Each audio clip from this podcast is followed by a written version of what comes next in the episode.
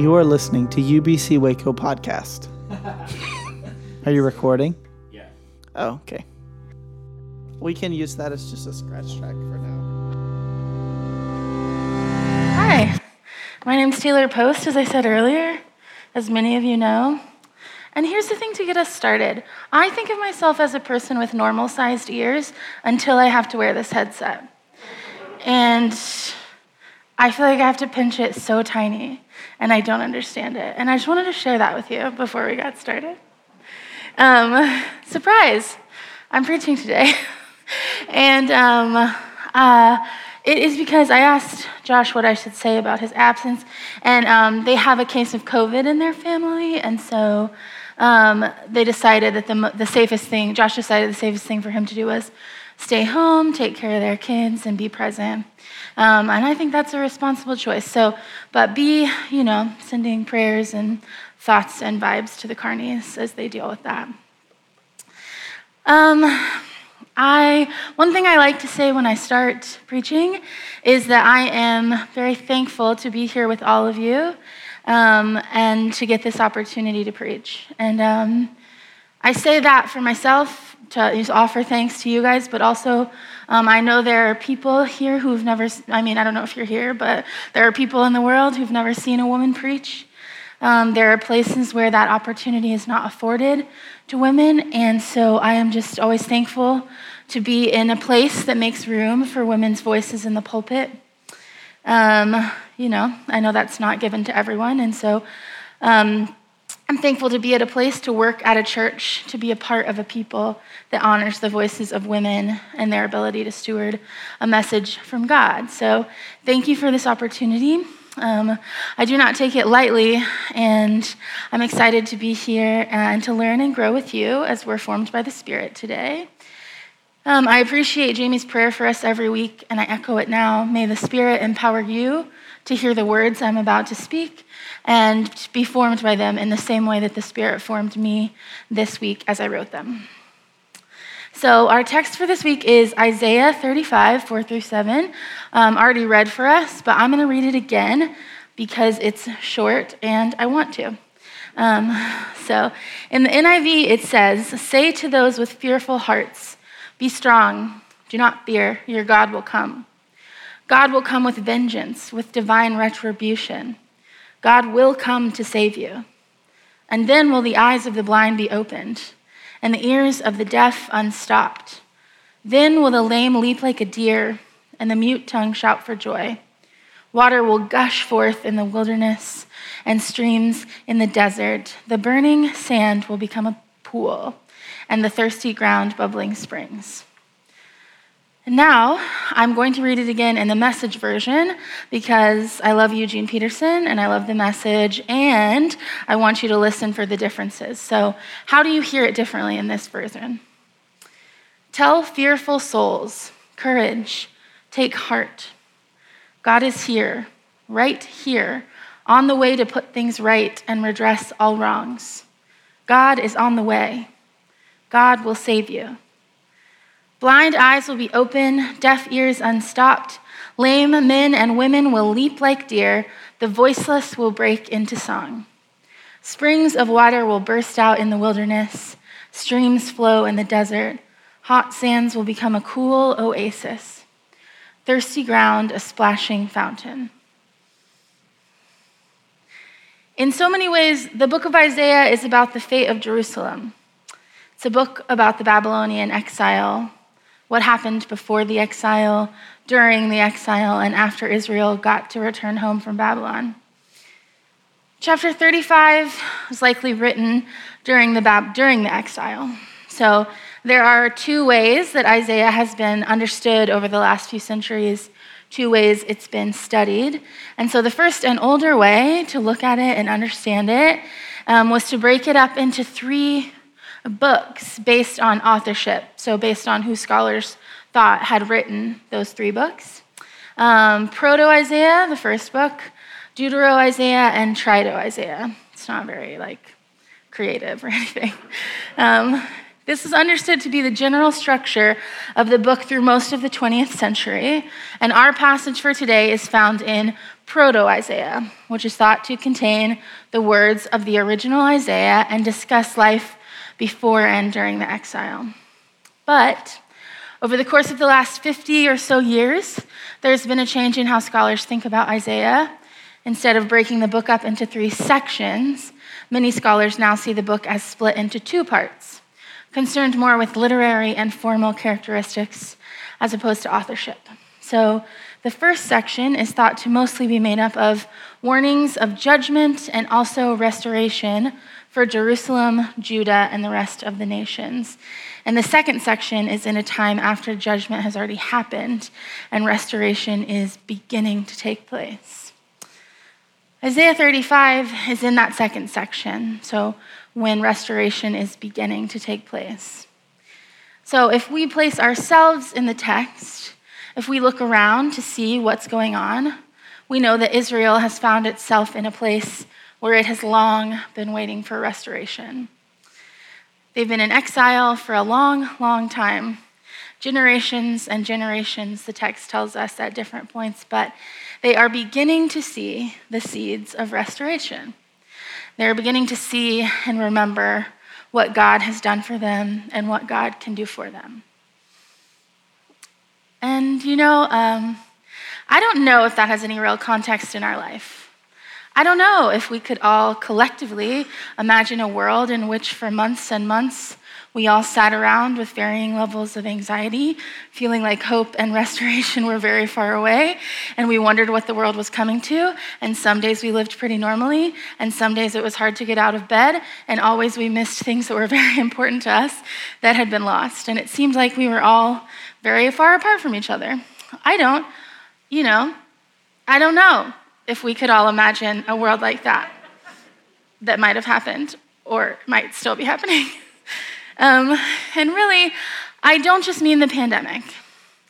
I guess what I mean is that life is hard, always. And that's not to say that all lives are equally hard. We must always admit the truth of intersectionality and acknowledge our layers of privilege, but Mostly, I mean it in a be kind to strangers, for everyone you meet is going through a secret battle, classroom wall poster type of way, which is cheesy, but also exceedingly true.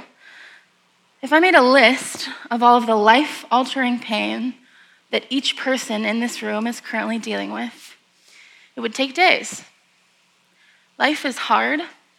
Life is hard right now for all of us. And this is one of the things I love about Scripture because we get all these promises in this passage, but by um, giving the promises, the passage implicitly admits that life is hard. If life wasn't hard, we wouldn't have to proclaim that God was coming to save us. We wouldn't have to talk about thirsty grounds becoming splashing fountains. But Isaiah does address those things. And in doing so, we understand that God knows about our pain, that God sits with us in it. We understand that we are known and we are seen, and our pain is acknowledged not just by anyone, but by God. And the thing is, this text is about so much more than that. It's not just about our pain, it's also about what comes after. It's about what happens when God makes God's way to us. It's about when God makes things right. When the voiceless break into song and springs of water burst out into the wilderness. And I don't think that's exactly where we are in the story yet. But I know I've seen and experienced pieces of it. When I eat a meal with a friend, and it lasts much longer than I was anticipating, and we laugh harder than we thought, and we maybe drink a little more than we were going to, and I feel seen and I feel known by somebody. When I'm floating in the Guadalupe River on a perfect day and the clouds look like they came from Toy Story, and when I get out, I have a good book to read and fresh cherries to eat, and I feel as if the world was created to be enjoyed. When I make a mistake, or when I injure someone and they choose forgiveness and friendship instead of holding a grudge, and I can hardly believe that humans can be so full of goodness. That's when I remember that God is coming to make things right. There's a moment at the end of Act 2 of Handel's Messiah. You're probably familiar with it. It's the Hallelujah chorus. And the lyrics are simple but repetitive. First, the choir says Hallelujah, which means praise the Lord. And they say it like 100 million times. Um, and then it says, For the Lord God omnipotent reigneth. The kingdom of this world is become the kingdom of our Lord and of his Christ, and of his Christ. And he shall reign forever and ever. King of kings and Lord of lords, and he shall reign forever and ever. Hallelujah. Praise the Lord.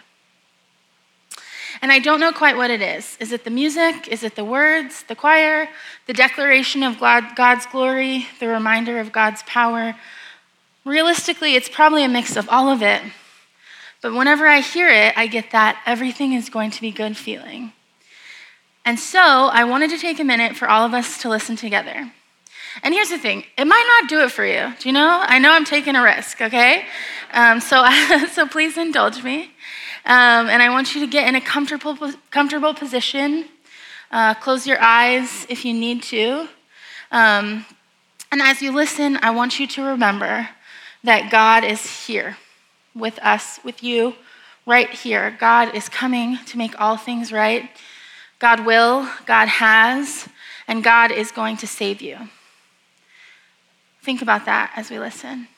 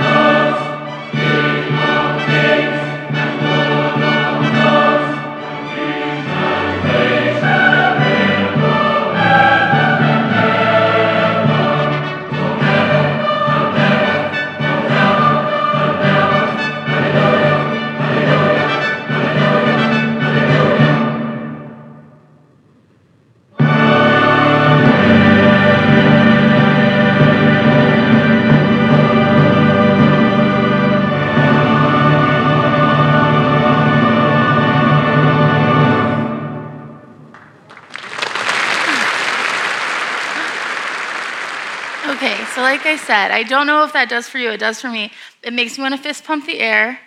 It makes me very excited. and it also makes me feel, um, you know, as if I'm known by God. I think it's like, you know, that type of music has very many rules. I'm not normally a rule person, but it follows all of them. So um, I hope you feel as if God knows you, as if God sees your pain and is on the way to you as if God is already with you, closer to you than a family member.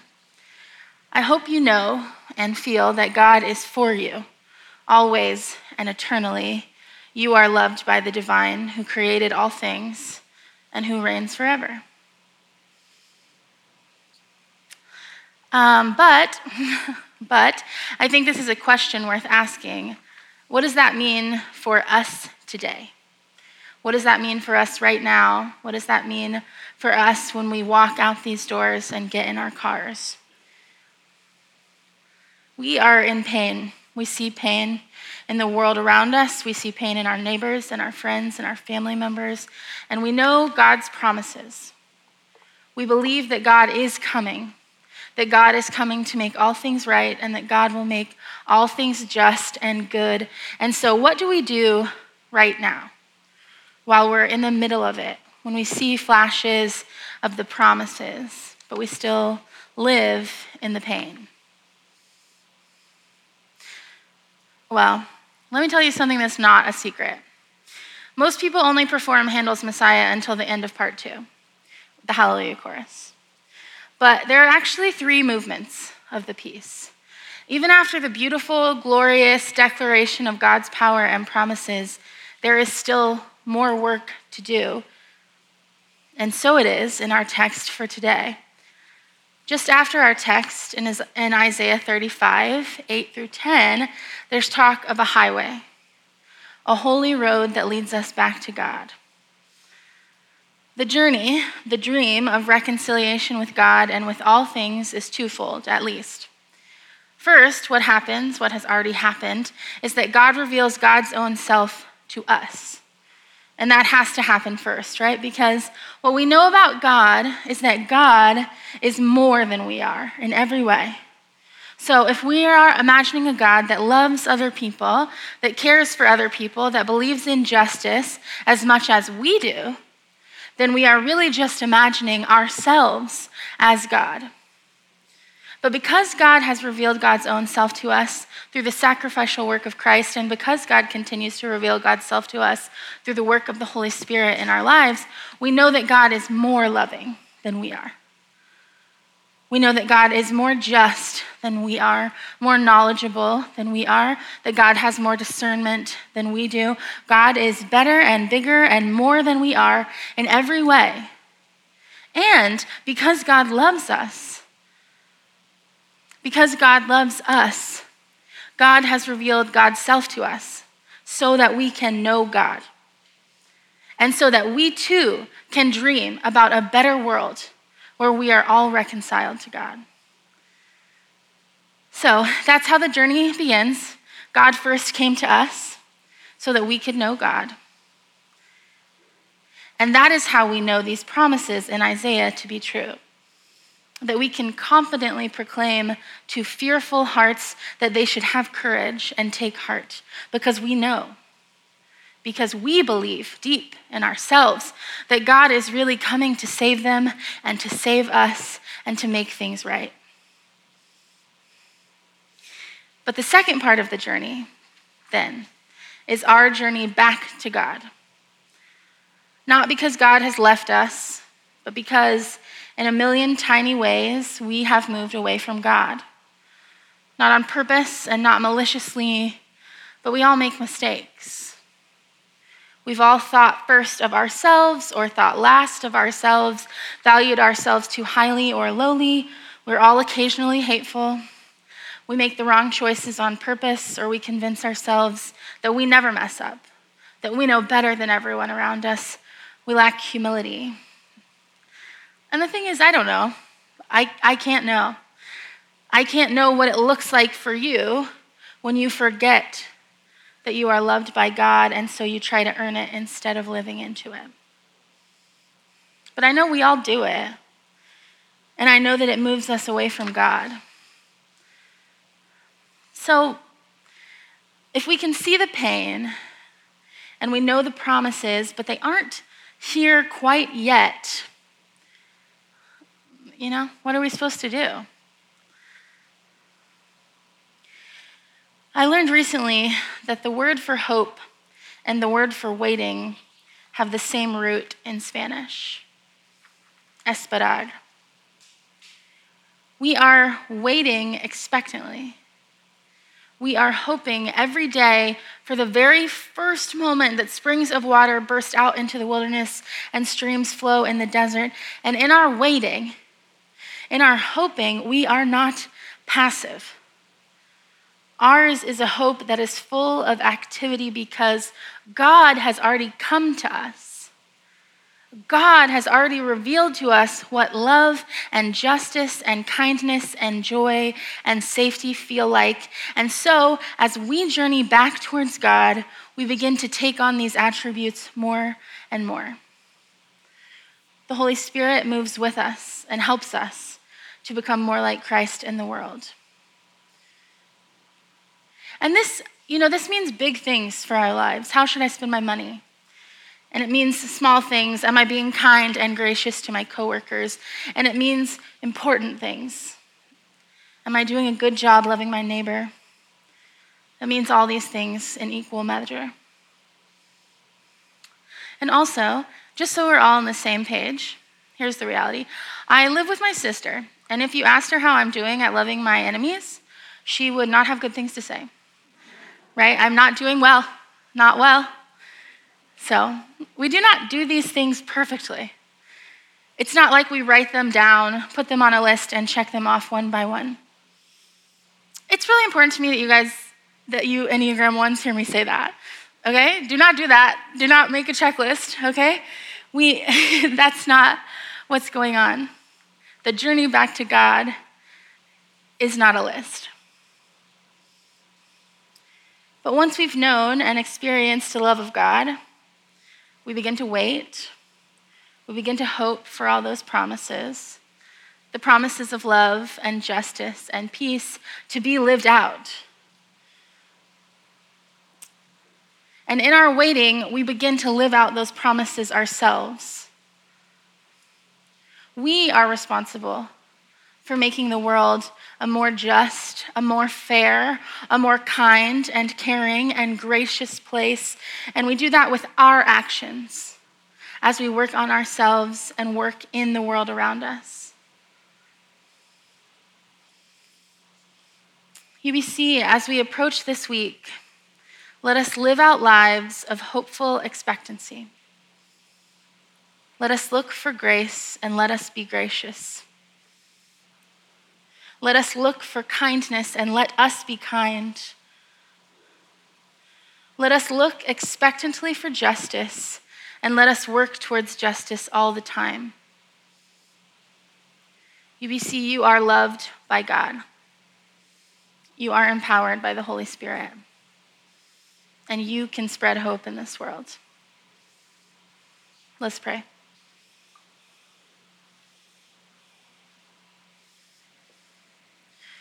Creator God, we are thankful for your promises. We are thankful for your faithfulness.